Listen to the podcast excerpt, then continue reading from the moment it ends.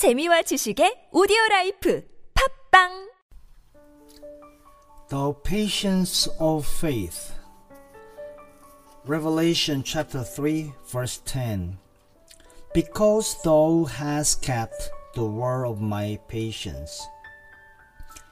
Patience is more than endurance. A saint's life is in the hands of God like a bow and arrow in the hands of an archer. God is aiming at something the saint cannot see, and he stretches and strains, and every now and again the saint says, I cannot stand anymore.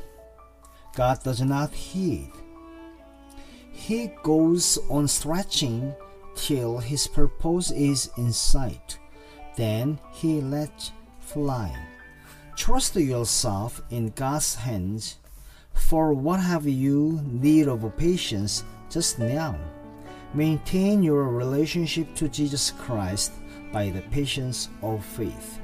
Though he slay me, yet will I wait for him. Faith is not a pathetic sentiment, but robust, vigorous confidence built on the fact that God is holy love. You cannot see Him just now. You cannot understand what He is doing, but you know Him. Shipwreck occurs where there is not that mental poise which comes from being established on the eternal trust that God is holy love. Faith is the heroic effort of your life. You fling yourself in reckless confidence on God. God has ventured all in Jesus Christ to save us. Now He wants us to venture our all in abandoned confidence in Him.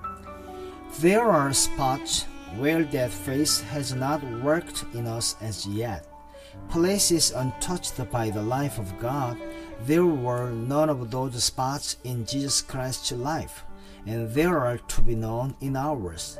This is life eternal, that they might know Thee. The real meaning of eternal life is a life that can face anything it has to face without wavering. If we take this view, life becomes one great romance a glorious opportunity for seeing marvelous things all the time. God is disciplining us to get us into this central place of power.